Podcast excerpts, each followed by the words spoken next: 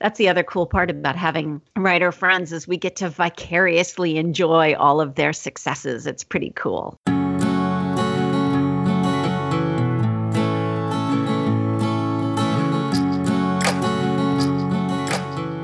Hey, welcome to Marginally, a podcast about writing, work, and friendship. I'm Olivia, a corporate drone living in Eastern Europe, working on a novel and daydreaming about lots of other projects. And I'm Megan, a librarian turned freelance book indexer and proofreader, also working on a novel while raising two boys with my husband and making PB&Js by the dozen. Fans of the hashtag Am Writing podcast might have recognized that voice at the beginning. That's because today's guest is the wonderful Jess Lahey, teacher, writer, and hashtag Am Writing podcast co-host. Jess was so kind and wise, and we loved our conversation about how a day job keeps writing fresh, how she manages travel and writing, and how she treasures her writing friendships. And you can find Jess at jessicalahey.com, on Twitter at Jess Lahey, and on Instagram at Teacher Lahey. And we hope you enjoy listening as much as we enjoyed talking to her. So, the purpose of our podcast is to talk about people who write while also having day jobs. And so we would just like for you to tell us a little bit about yourself and your current situation and maybe how that has evolved. What do you do to balance? balance. It's a big question. balance. balance. Well, balance is is a tough one. So uh, so anyway, I've been a teacher for the past 20 years. I've taught every grade from middle school, from sixth grade to 12th grade. And I just found that when I started writing full time, I couldn't do both well. I couldn't, I was going to give my students or the someone was going to get short shrift. And so i realized what i was going to have to do was start teaching part-time and that was and also i have my own children as well. I have a 19 year old and i have a 14 year old and i have a husband and i have dogs and i have cats.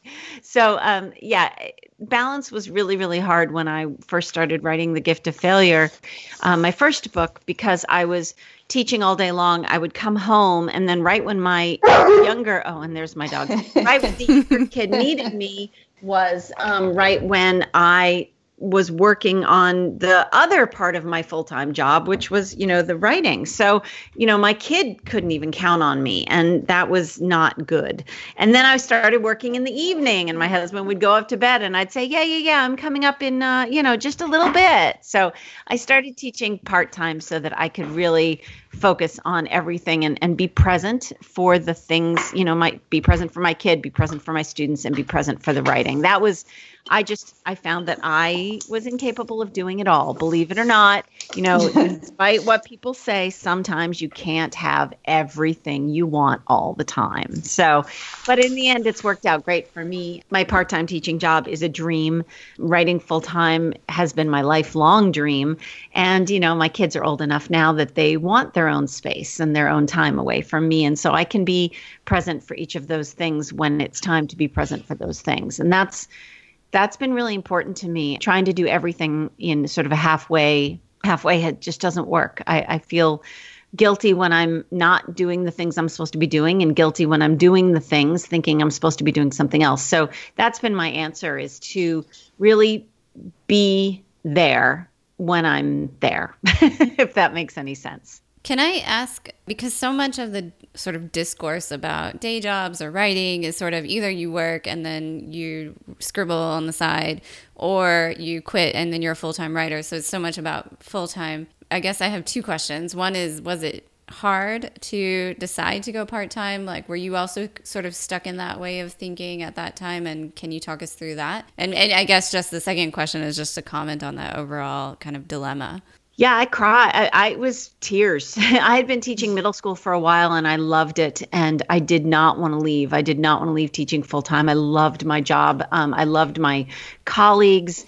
Um, but I just, I just couldn't do it. And I cried and I cried and I cried. The other problem is, and this is just something to think about with becoming a writer and writing about the thing that you do for your job is it is very common for people to get a book deal and quit the job that has made them an expert in their field and editors everywhere just kind of sigh because it's scary because all of a sudden you know if i quit teaching i'm no longer credible as a full-time teacher at least that's the way it felt Um, mm. So keeping my finger in the teaching, you know, keeping one foot in the teaching world was essential to me. Um, not only for just because it's what I love, but because my credibility to write a book about education is a I don't know, it felt to me a little suspect if I wasn't teaching. So continuing to teach was in some way shape or form had to happen for me. So, you know, there's that person who, you know, gets a book deal because they're a sex therapist and then they they stop being a sex therapist because they're writing about being a sex therapist and the other thing that tends to happen to me anyway is that when I'm not actively teaching, it's my writing about teaching just isn't as alive. Um, not mm-hmm. only am I not getting new ideas, but there's something very vital uh, for me anyway about reporting or talking about writing about things that are currently happening or that I'm currently just thinking about.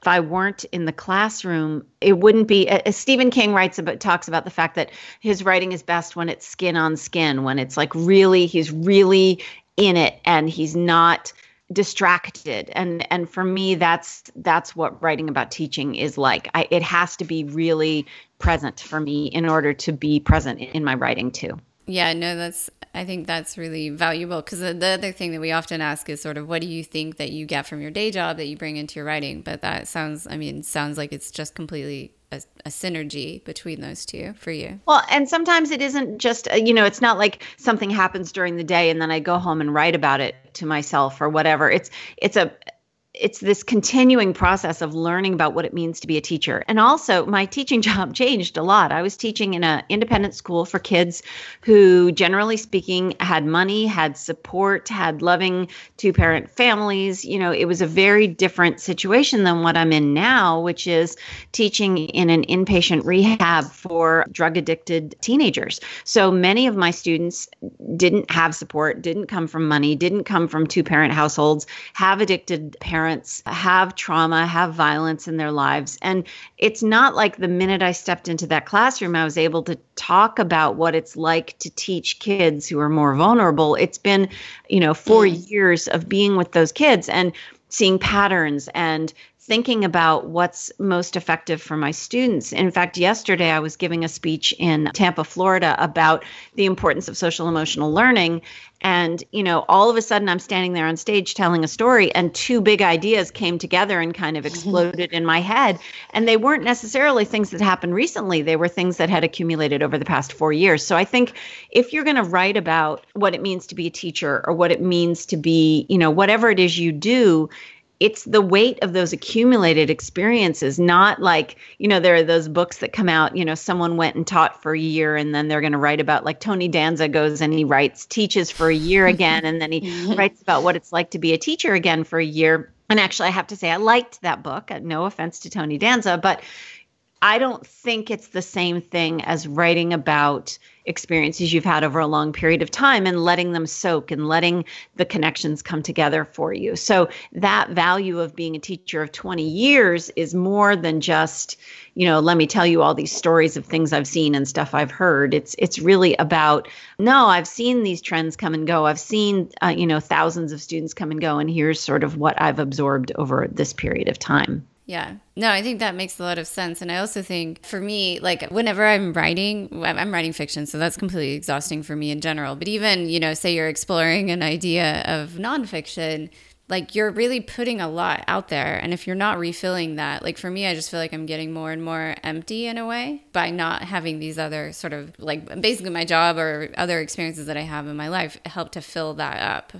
There was a period of time where people were asking me to work on stuff while I was working on the book and while I was still writing pretty oh, oh and I was writing I was writing a biweekly column for the New York Times about called the parent teacher conference. So not only was I writing my book, I was writing a column, I was writing periodicals for the Atlantic. And there came a certain point where I said, I- am out of words. I got nothing extra. Like all of the words are going to the places, and there's nothing left for me and mm. um, well and there's nothing left to put out there so there there did come a time where you know there were more hours in the day but there just weren't more words to put in you know to put down on the on on paper so to speak that was one of the things that I wanted to ask about was where does so where does freelance writing fit in on in this and how do you how do you see that as your like overall career as a writer? It's well, it's so hard. Okay, so there's so many layers to the freelance writing thing. First of all, not being on staff somewhere from my perspective is the best it's the best and worst of all worlds because it's the best of worlds for me because there's no expectation for me that I have to churn out stuff. I don't have to write about stuff I don't necessarily care about. I'm not on a staff and saying, you know, I'm I don't have to get an article every couple days written. That's just not the, the, how it works for me. I have the luxury of saying, "Oh, this is really interesting to me. Does someone want this?" the problem is is that mm-hmm. occasionally I want to write about stuff that no one wants or I wrote about something recently because it was something that I thought was really interesting and important and nobody wanted it. And, you know, okay, fine. Well, then it goes up on my blog and I still think it's interesting. I still think it's worthwhile and I'll just tweet extra hard about it and hope that some people read it. Also, you know, the, the hard part is for freelancers is that freelancers take a lot of the risks and don't get a lot of the support. Um, I've been very lucky and have worked with fantastic editors, but I'm still not on their staff. So, for example, at the New York Times, and I don't I don't talk about this a lot, but I guess it's fine to talk about. When I was working for the New York Times and I was very, very closely affiliated because I was writing a column. I mean, I was a columnist at the New York Times. Didn't matter that I wasn't on staff technically. People still associated me with the New York Times. It's in my bio. So as far as the New York Times is concerned, and as far as readers are concerned, I am representing the New York Times. That means that there's very specific ethical issues that I have to deal with as if I was on staff, like tweeting about politics or speaking for an organization that might be like getting paid by an organization that the Times might be covering. That's a no go. So that means I have to say no to speaking events that I would love to take just because it's a you know i'm representing the new york times in the sense that people associate me with the new york times. So that's really tough. I mean i think that if you're on staff there are you know great perks. You know if you're on staff you get benefits and all that kind of stuff. If you're freelance you get freedom. But freelancers do bear the burden of the ethical issues having to do with being as if you were on staff, even if you're not. So that's something to think about. Um, you know, if you want to do a lot of speaking, but you also want to write regularly for the New York Times, those two things sometimes don't fit together very well. And that's something to consider. If you want to spout off on uh, Twitter about corporations you do or don't like, or take sponsored content, you can't do that and get mm-hmm. By a you know go to the work at the New York Times. It just it it's very very clear in their ethical guidelines for freelancers. So that's something to think about. For me, freelancing feeds my I, I, love learning and and for me it's like my I used to joke that my dream job was to be a writer who gets interested in something and gets to do a deep dive into the research and then write about what I found. And that's what I get to do. I mean, if there's something that I really find interesting, especially about teaching or about addiction or about whatever, that's now my job, even though often I'll go into that deep dive without having already sold the piece.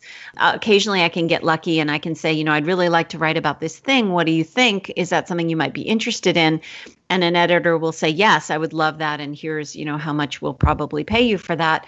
And it's not a lot. I mean, freelancers don't get paid a lot of money either. And and that's also part of the gig. And KJ and I talk a lot about this on our the hashtag am writing podcast because freelance writing I get paid wildly different fees depending on, you know, where my writing appears and what it's on. And, you know, I just wrote a piece for the Washington Post that was in the print edition. It was on the front page of the food section. And I got paid way more than that than I get paid for, you know, my regular stuff on education in the Atlantic, that kind of thing. So, mm-hmm. you know, there's a lot of risk in being a freelancer. And I'm very lucky in that I have a spouse that works. And I'm very lucky in that mostly my speaking and my book writing pays the bills. So I can afford to enjoy the life of a freelancer without having to freak out about, um, you know, where my next freelance paycheck is coming from.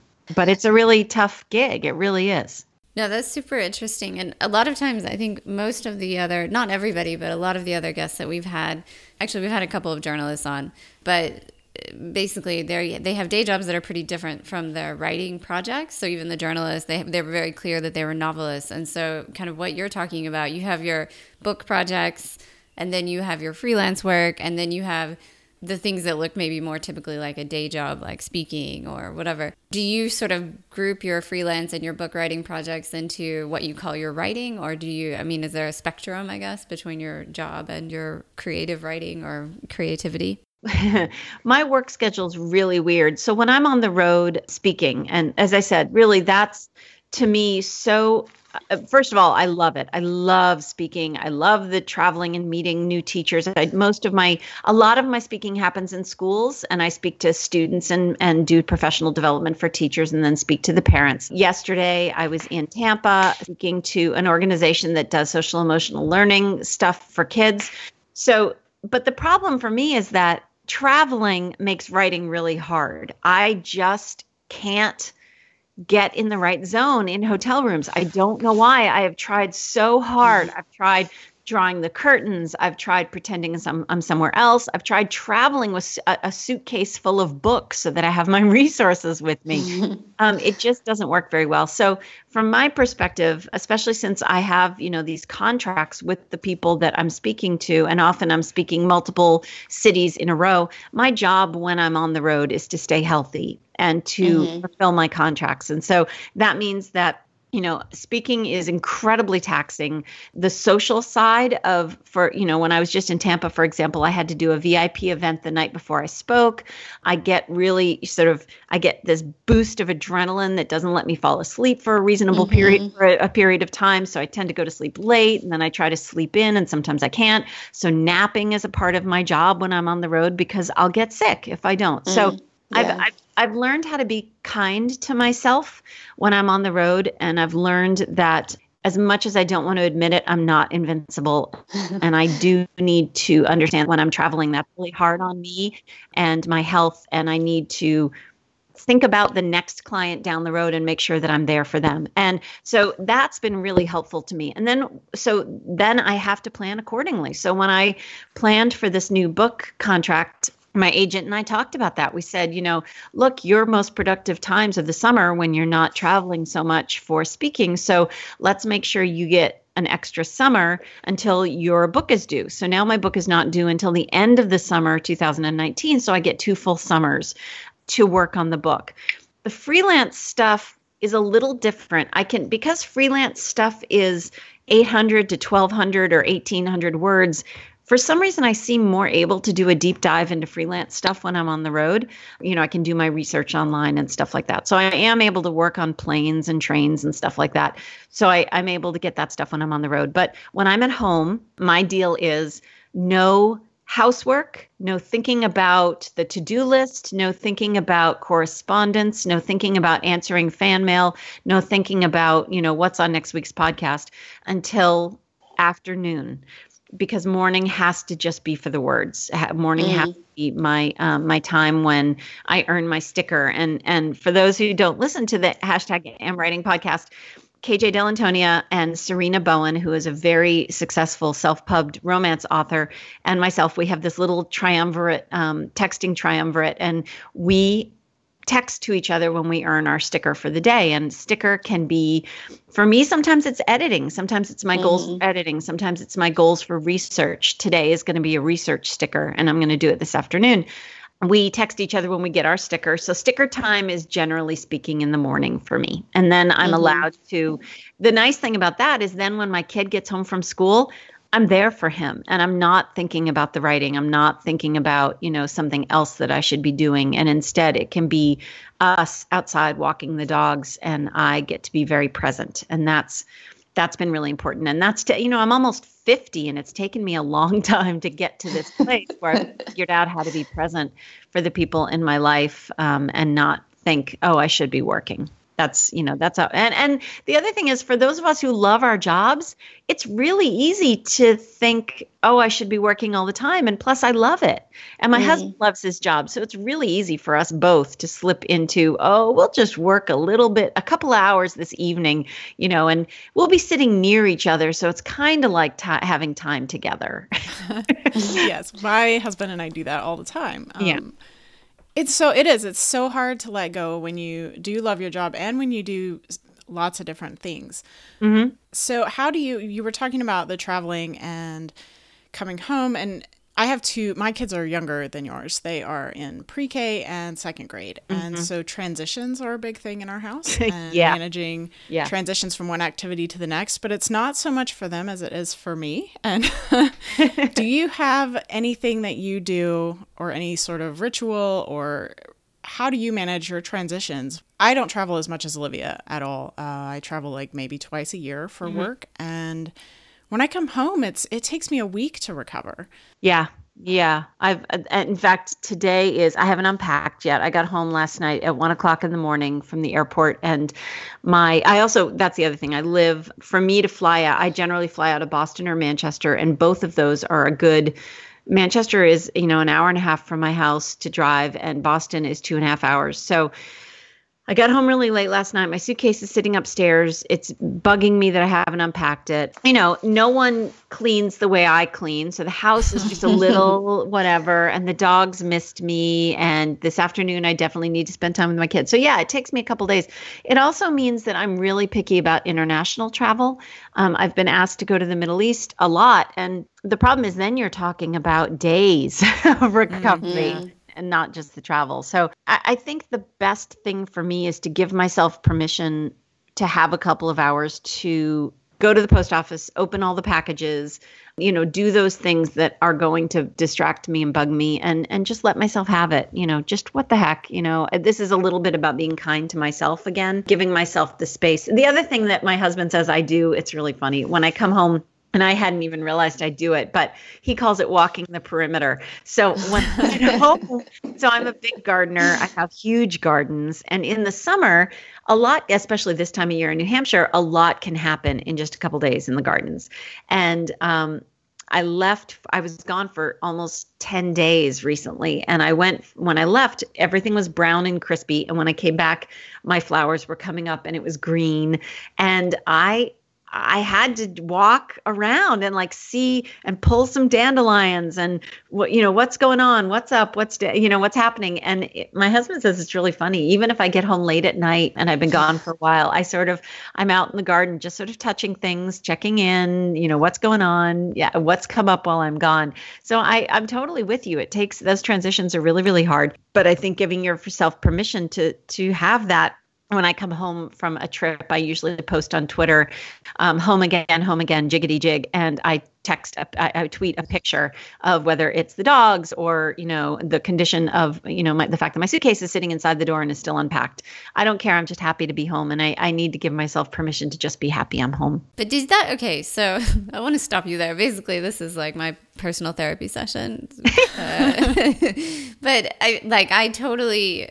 And this is stuff that Megan and I will often say to each other, like, "Oh, you know, you just have to accept that or be kind to yourself." But I mean, how long did that take you to learn? Because I travel probably on average, I probably fly twice a week, and like I just refuse to accept this as a reality. And then every time I'm like, "Oh, I can't ride on the road." Turns out, and it's just hard. Yeah. So yeah, I, I could be I could go all hard ass on myself and I could, you know, decide that I mean KJ's got KJ brought up some some there are some great solutions KJ has brought up that seem to work. If I do need to write when I'm on the road, like if I'm going to be gone for 10 days, I can't always take 10 days off from the writing, especially when I have a book contract. So KJ's advice is just open the document. And it's amazing what mm-hmm. happens when you just open the document because if you don't open the document for 10 straight days, it feels very alien and you lose the buzz. I don't know, you lose whatever. It, it starts to feel like something that you have to get reacquainted with. So if I don't open the document once a day and sort of at least look at it, then I have a lot of trouble getting back in. So that's something I do even if I'm not going to spend three hours writing. You know, uh, uh, I mentioned the gardening. It took me a long time to realize that taking walks and gardening is often how I untangle problems with my writing. I mm-hmm. solved one of the biggest problems I had with the with gift of failure while I was weeding because it was just this mm-hmm. mindless activity that allowed my brain. It's called default mode in your brain. Um, when you're in that daydreaming sort of you're letting your brain run it's called your default mode and it's where the greatest creativity lies. And that's there's a great book called wired for creativity that's mm. about this. There's a whole bunch of books about this. It's you know it's not a big secret but it's important for me to dip into default mode and that that happens on a walk with the dogs or that happens when i'm gardening. That is work. I mean not in the sense that like oh i get a sticker for gardening but it's work in the sense that that's where the some of the good stuff happens. It's why you know a friend of ours that's a journalist has a dry erase board in his in his shower. He's, yeah, yeah, that's so some awesome. of his best ideas in the shower, and if you don't write them mm-hmm. down, you're going to lose them. So the in fact when i used to i would go out on these really long cross country skis and i would come home and the first and i would and my family kind of knew not to talk to me for a few minutes because i had to come in sit down immediately and write stuff down or i would lose it because i had been in default mode for two hours and i had tapped into some i've written entire articles in my head while skiing and i have to come home and write that stuff down. Yeah no i think those are really good tips. I think you know, being kind to yourself is important in general, but being kind to yourself when you're a writer is sort of like having one foot in the reality of it being a creative endeavor that you can't always summon that yes it, yeah you know i like to say writing for me is a job and i have to sit down every single day and do it.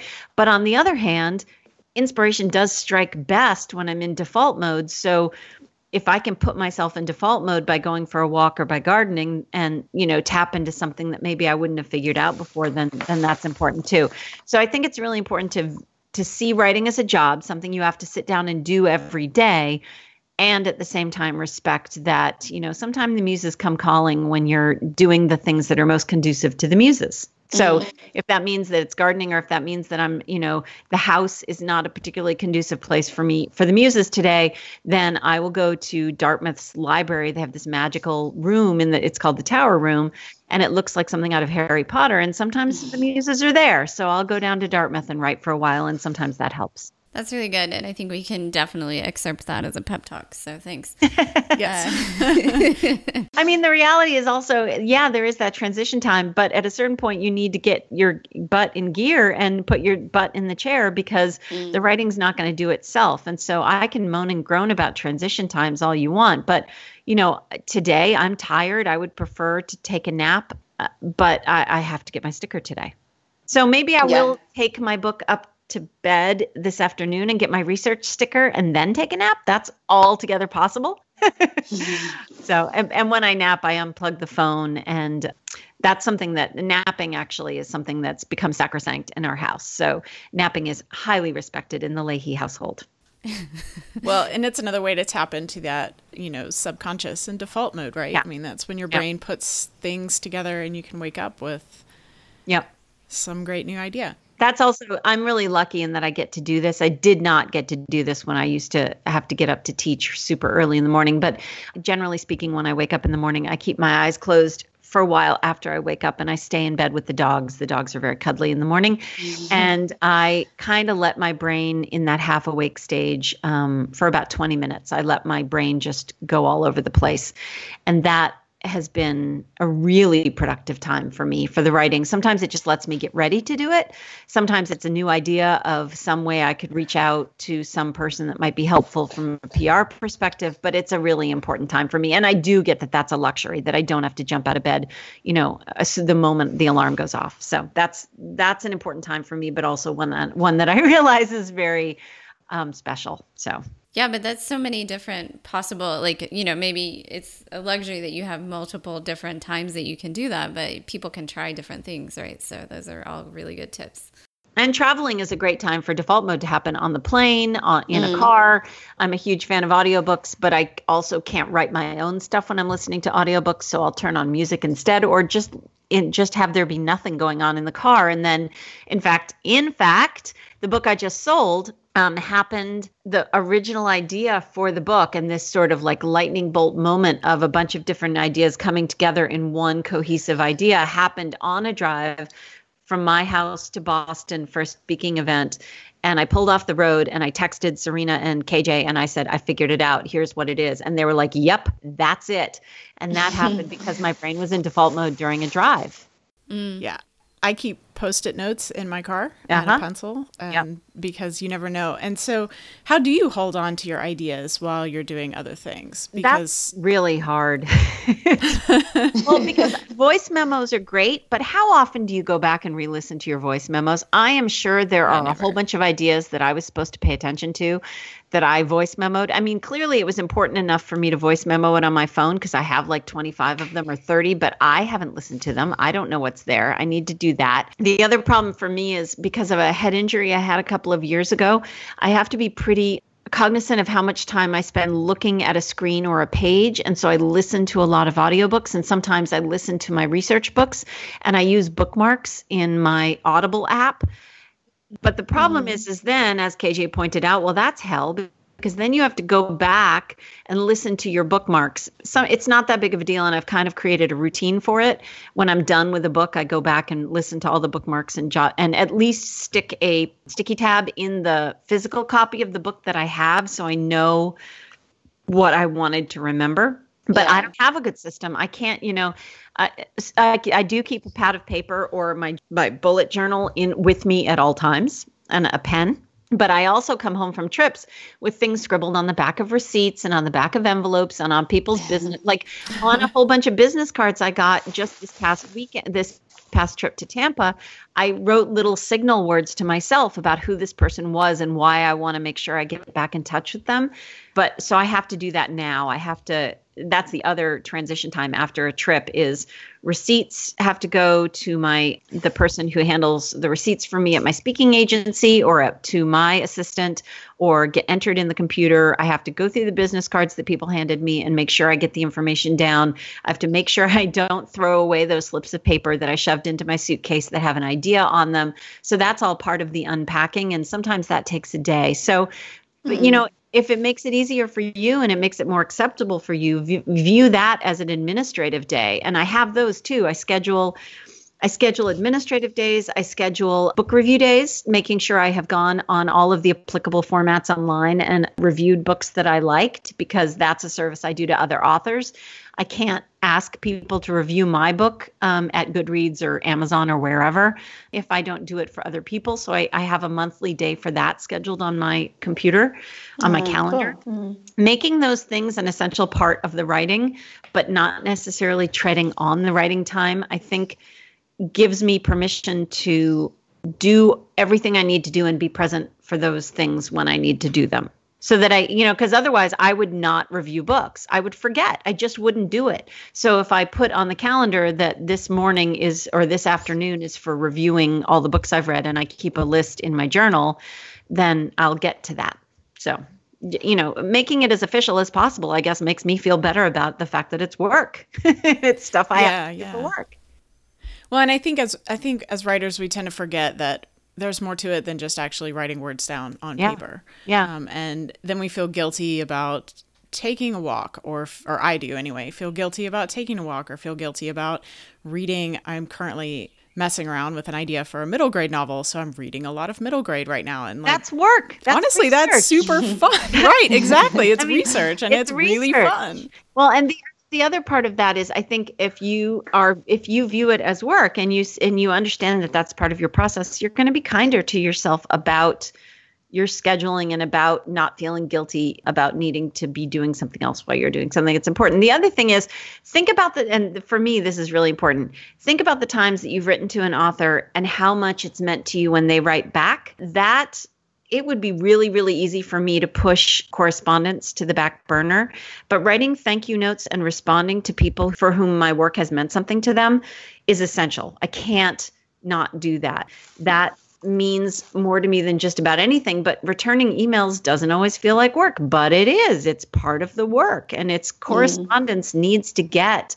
Thank you notes and correspondence and and fan letters to other authors. You know that's all important stuff that's part of the writing life that i think you know Carolyn See writes about the importance of writing to other authors and envisioning yourself as an author in order to manifest that life for yourself. And that doesn't end when you start getting published. I think it's more important than ever, actually, to establish connections with other writers. And so, you know, I do put all, I do have an auto reply to people who write me fan letters and letters about my work. And it says you know i get a lot of these and i'm going to do my very best to get back to you as soon as possible and then i i do i do get i do answer all, almost all of my fan mail so that's part of the work too that's great that's and it it makes the work fun right you know if yeah. you can say well all this fun stuff is part of my work i don't know it's just sort of a it's a mindset shift that it's just a mindset shift that helps you find a lot more like joy in what you get to do yeah, I mean, I it's it's sort of like it's it's sort of like saying, you know, I have to do this versus I get to do this. You know, yeah. I get I get to go out to my up either up to my bed or out to my hammock with a, a with a book that's really enjoyable for me to read, but it's re- also it's research for my next book. And thank goodness the next book I'm writing is I'm fascinated by the topic. So it doesn't feel like work, but it is. But that also means that family it can't you know it can't override my being present for my kids but you know mm-hmm. i'm so lucky that the stuff i get to do is fun but that doesn't also that doesn't mean that i get to be mean to myself because it feels like fun.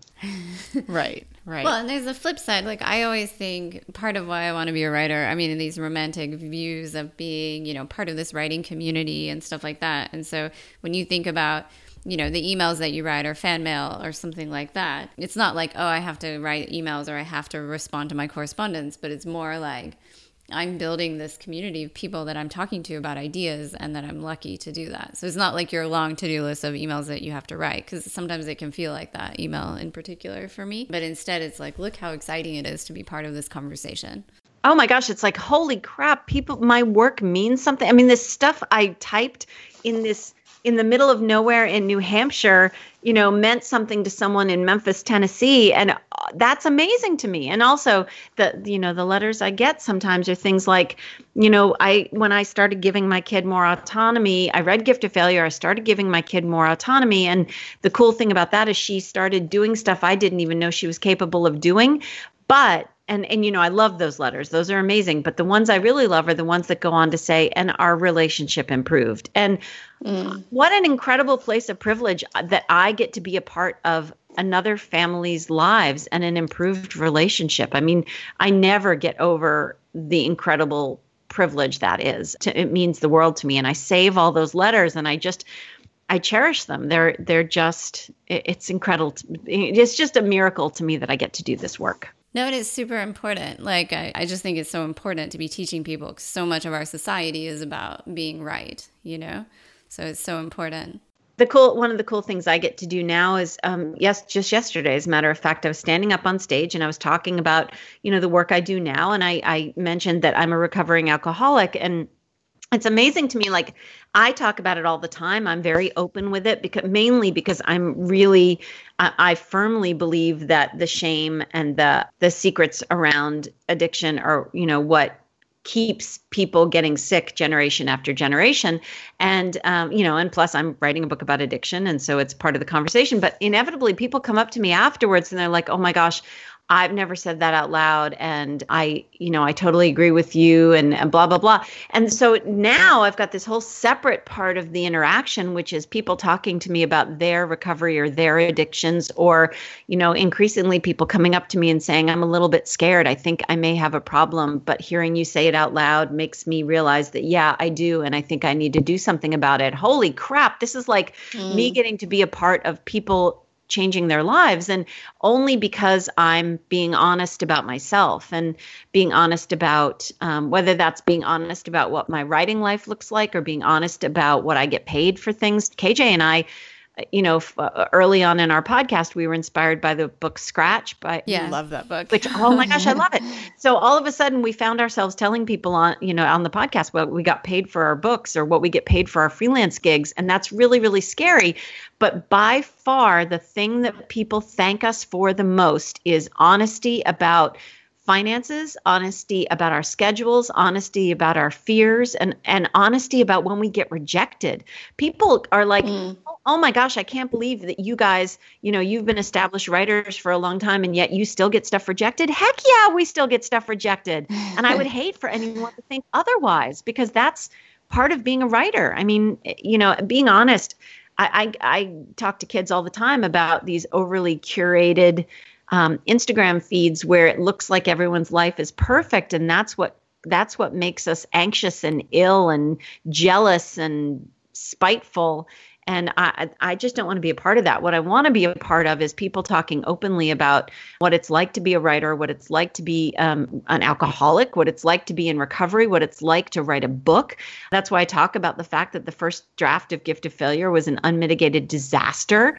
But that's what made me a better writer. Those are stories that, yeah, the first time I thought about telling them made me really nauseous. But now that I tell them all the time and people thank me all the time for those being the most important stories that I tell, I'm I'm now I'm I'm hopeless. I just talk about it all the time. talk about the failures, talk about, you know, what has made me have to face, you know, my own problems, my own mistakes. Those things seem to speak most. Those tend to be the things that react make other people think most deeply and and that's all I could ask for. Yeah, and that's that's something that we have been noticing and talking about is not only does not talking about things that you know you would you would consider mistakes or consider shameful make it worse, but we've noticed I mean there's just this whole idea that writers should not have day jobs or talk about their day jobs or be honest about the fact that they do other things as well besides sit in a garret somewhere and write. and you know why would you take something that's so completely normal and a part of just everyday honest experience mm-hmm. that isn't by any any stretch a mistake or a failure and hide it and then treat the fact that you have to have a day job as being a failure as a writer. Well, and KJ and I also talk about the fact that we're incredibly privileged in that um, we have spouses that contribute to the household budget. And so we have the freedom to be freelance writers. I mean, there we talk to lots of writers who are, you know, single parents and oh my gosh, I don't it's so the stakes are so much higher. And so in fact, one of my favorite, one of my very, very favorite writers is this woman named Renee Denfeld, and she wrote the book The Enchanted and The Child Finder and she works with death row inmates during the day. I mean, that's her day job, and somehow cobbles out all this time to write these incredible award winning novels. But again, that work feeds her day job, feeds her evening work. And my husband is a writer too. He's, you know, he writes op eds for the New York Times and, you know, is sort of figuring out what his book is going to be. And he's a medical ethicist, and that work feeds what he writes about for the New York Times. And without one, he wouldn't have the other. So, why there would be shame about people needing to have jobs to feed their romantic vision of writing is ridiculous. I, I just don't think that's a I don't think that's viable for most people. Yeah. I know Olivia, you've got to go soon. Did you have another question that you wanted to ask? like a billion, but uh, I guess like since we have three themes: working, writing, and um, friendship. Maybe if you could, in really short period of time, maybe summarize how having that that writing group, you know, you're, sending each other your stickers and everything like that, but how kind of that helps with your writing. Yeah, I, I, you know, it's I've been so fortunate again. I just I'm so lucky in this life. But so my two closest friends are um, also writers, and KJ Dell'Antonia, my podcasting partner, was also my editor at the New York Times, which was very dicey because we were friends when I started writing for the New York Times. She, whenever people point out the fact that we were friends and I started writing for them, for the New York Times and and we were also friends. You know, she likes to say, well, the stakes were actually even higher. I had to be even better to prove that it wasn't because we were friends. It's like having your kid in your class. Right, exactly. so, but also having your friend be your editor is is really tough. I think we navigated that really well there were a few times when I, you know, I would screw up. I would send something that was too long or uh, you know and she'd be like what what is what is this what are you doing and you know she's i talked on the podcast recently about criticisms that she's given me as a writer that are hard to hear because they come from my friend but at the same time i respect her work so much uh, mm. also having a friend that's in the same I mean, we both kind of write about parent. She writes about parenting, and yes, my thing is about parenting, but it's more about education. Being in the same space means that we can help each other a lot, but it also means that people view us as competitors, which is says more about them, I think, than it says about us. uh, but having having friends who are writers there are also some friends that I have who are speakers, friends that I have who are also have had books that have done well. There are things I can say to them that I can't say to most people. You know, have being privileged enough to be on a speaking tour and get paid well for speaking to other people and being able to fill, you know, lecture halls is amazing. And I would, you know, I don't complain about that, but there are parts of it that are hard. And having, for example, Julie Lythcott Haims, who wrote How to Raise an Adult and Real American, which, by the way, is a miracle of a book. You really just must read it. Julie and I have have traveled this road together. We had our first books come out at about the same time on almost identical topics. And so we decided to band together instead of being um, competition. And we trust each other. We text each other when the speaking gets hard or, you know, having to be on when you're on the road gets hard, even though it's our dream. We both wanted the same thing and that this is our dream come true. But it would be disingenuous to say that parts of it aren't hard. But there I can't just go to anyone and say that because I get I have the dream job and so being able to talk about those things with other writers is really really important. Being able to talk about traveling or or having to you know uh, long lines at book signings are a miracle. But they're, they're also really really tiring. And you know, I was, was watching Glennon um, Glennon Doyle uh, at a an event where we were both speaking ages ago, and you know, I was saying the way people react to her is freaky and amazing. I mean, people. Mm. People treat her like she's a demigod. It's really bizarre, and it's they want to touch her. It's almost like they want to touch her robes. And I said to her, as a person who sees herself as a highly emotionally sensitive person, how do you do that and not be emotionally exhausted for days? And she said, I, I don't. She said, I am emotionally exhausted for days. You know, there's, mm. She can't do too much of it because it is so emotionally taxing, but it's also the dream. So having people like Glennon to talk to about how exhausting it is to be on and be out there for people who want to have pictures with you and who want to hug you and who want to be a part of you know talking about the transformation they've experienced because of your writing is a place of incredible privilege but um, it's also you know a thing that it's really important to talk about with with people who understand it so having other writers who get it is invaluable beyond invaluable no, I really like that. Also, the Facebook group that we yes. have for that the hashtag am writing oh, Facebook group is also so cool because people go there and they're like, "Look, I just can't get the words written today. Someone say something to me that's going to help the words written today." Or someone said, you know, posted just recently, "I'm stuck. I, you know, I feel like." Mm. just blocked and I can't move forward and I need some help. Or I don't know whether I should hire a publicist or I feel like this person really crossed me in a weird way. Am I overreacting or is this real? Um, mm. have, that community of writers, I think, has been one of the mo- the biggest gifts that's come out of this podcast. And you know, there it's an incredible place to visit because it's a lot of really supportive writers supporting each other and asking each other questions that maybe you can't ask other places. No, I really like that. And I think that's a really good tip for people who don't maybe have real life. I mean, there are loads of people who are writers and they feel really alone in that. So I think yeah. that's uh, really good. Yeah. Thank you. Megan, I'm going to jump off. Do you mind wrapping up? Happy we got to chat. Me too. I really appreciate your time. We thank you so much. We were so excited when you said yes. Yes. I'm so happy like we said at the beginning, I mean, there we have millions of questions that we could ask and things we wanted to talk about. It's funny, like I'm so used to doing this with her that I hate doing things without her now.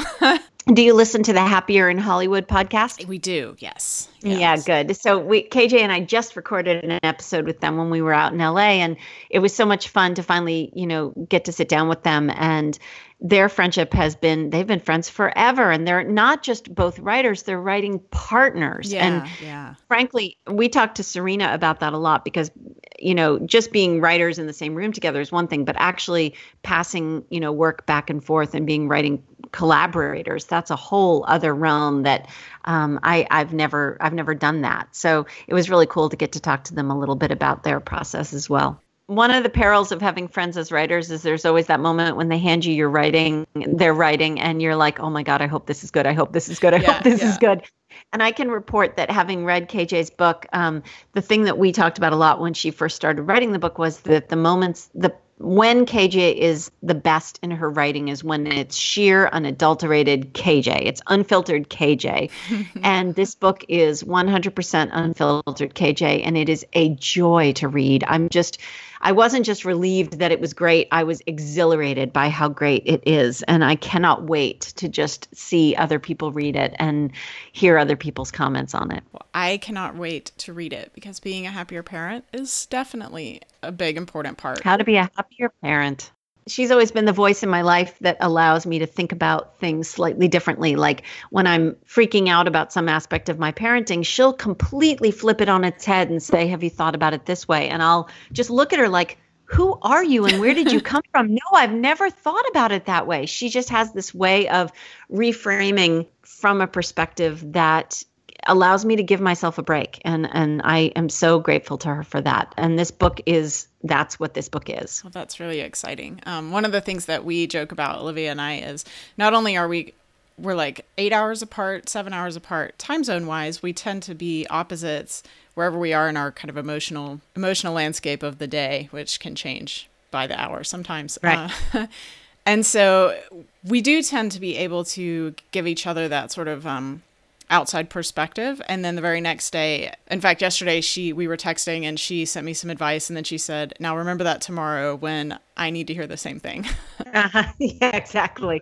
Exactly. She's really good at that too. And we have kids that are we one of our her daughter and my son are the same age and sort of on the same they're in lockstep in terms of their adolescent development. And so you know, just when something's happening here at home, I'll text her and I'll say, What is going on with the whatever? And she's like, I know it's happening here too. So that's also really great to have. Yeah, that is really great.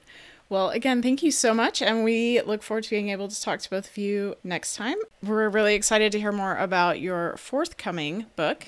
Um, I can't wait. Yeah, no, that's I'm, exciting. I'm so happy, and and it's like I said, I had all these ideas for various books that I could do with that sort of obligatory. Oh, I've got to do a new book. I got to come up with something, and it was really nice when lightning struck, and I was like, oh, that's the book I'm supposed to write. It's it was great. Yeah, yeah. Well, and you do have to. That was something Olivia was just telling me. Well, a couple weeks ago, but it was in our episode that aired this week on Monday. Um, is that you can't rush it and you can't push and you want to write something new and you want to get started on something else because you just finished something, but sometimes it's just not time. Well, and the other thing that was nice was I was talking to Susan Cain, who wrote the book mm, Quiet. Mm, I love that book. And I do too. And Susan's been a fantastic friend and supporter of my work. And I said to her at one point, I said, you know, I feel a lot of pressure just I feel it. It's coming from me mm. to write the next thing. And she and I said, but I really still feel like I'm promoting the gift of failure. And she said, Jess, I'm still promoting quiet. and it's been out for whatever, like I don't even know, 10 years, whatever it's been out for. There will be another book for Su- from Susan, but you know why why we feel this constant push to have the next thing come out and have it be in the same vein as or as popular as or you know the follow up to you know that kind of thing. Um, sometimes giving things room to breathe is the answer. And i'm really really glad i did. I'm also really glad i was forced to do nine months of preparation on the um, on the proposal for this book because my early drafts of the proposal were not were kind of half baked and so my agent really pushed me hard to get a really good vision of this book and so 9 months later sold the book and I know exactly where it's going so that's that was really eh, the impatient me was really frustrated but the current, you know, to summer of 2018, Jess is very, very happy that my agent Lori Abkemeier was so persistent in making me take some time. Yeah, well, and I think that's that's a really good lesson and something that I think we always all need to hear. Yeah. Well, especially since Gift of Failure went really fast. The proposal happened in like light speed. And so I guess I kind of thought it was going to go that fast this time, but Gift of Failure was a specific situation where there were, you know, there was a viral article and there was a lot of publicity and there were, you know, a whole bunch of publishers waiting to see the proposal. So this time around, it was really nice to have the room to breathe. Um, and instead of thinking, oh, why didn't this one go as fast as Gift of Failure? I can say, well, you know, thank goodness this one didn't go as fast as Gift of Failure because the book proposal wouldn't have been as good. Right, right. Well, good luck with your. I'll let you um get to your Thank stickering. You. So thank you, and my nap. Yes, yes, that's always important too. Thank yeah. you. I really appreciate it, and this has just been so much fun. It has. Thank you so much. And that's it for this week. You can find us online at marginallypodcast.com and on Instagram at marginallypodcast. Our email is podcast at marginallypodcast.com. And if you haven't already, please subscribe to our newsletter. The sign up form is on our website. And if you enjoy the show, please consider rating it and leaving a review in your podcast app and or sharing an episode with a friend. This will help us to grow our community. Thanks for listening and happy writing. Marginally is produced by the two of us, Megan and Olivia, so excuse any amateur issues. We're working on it. Theme music is It's Time by Scotty Casca. Show notes for every episode are available at marginallypodcast.com. Thanks for listening. Uh, Megan, I will hand over to you. I've been monopolizing this.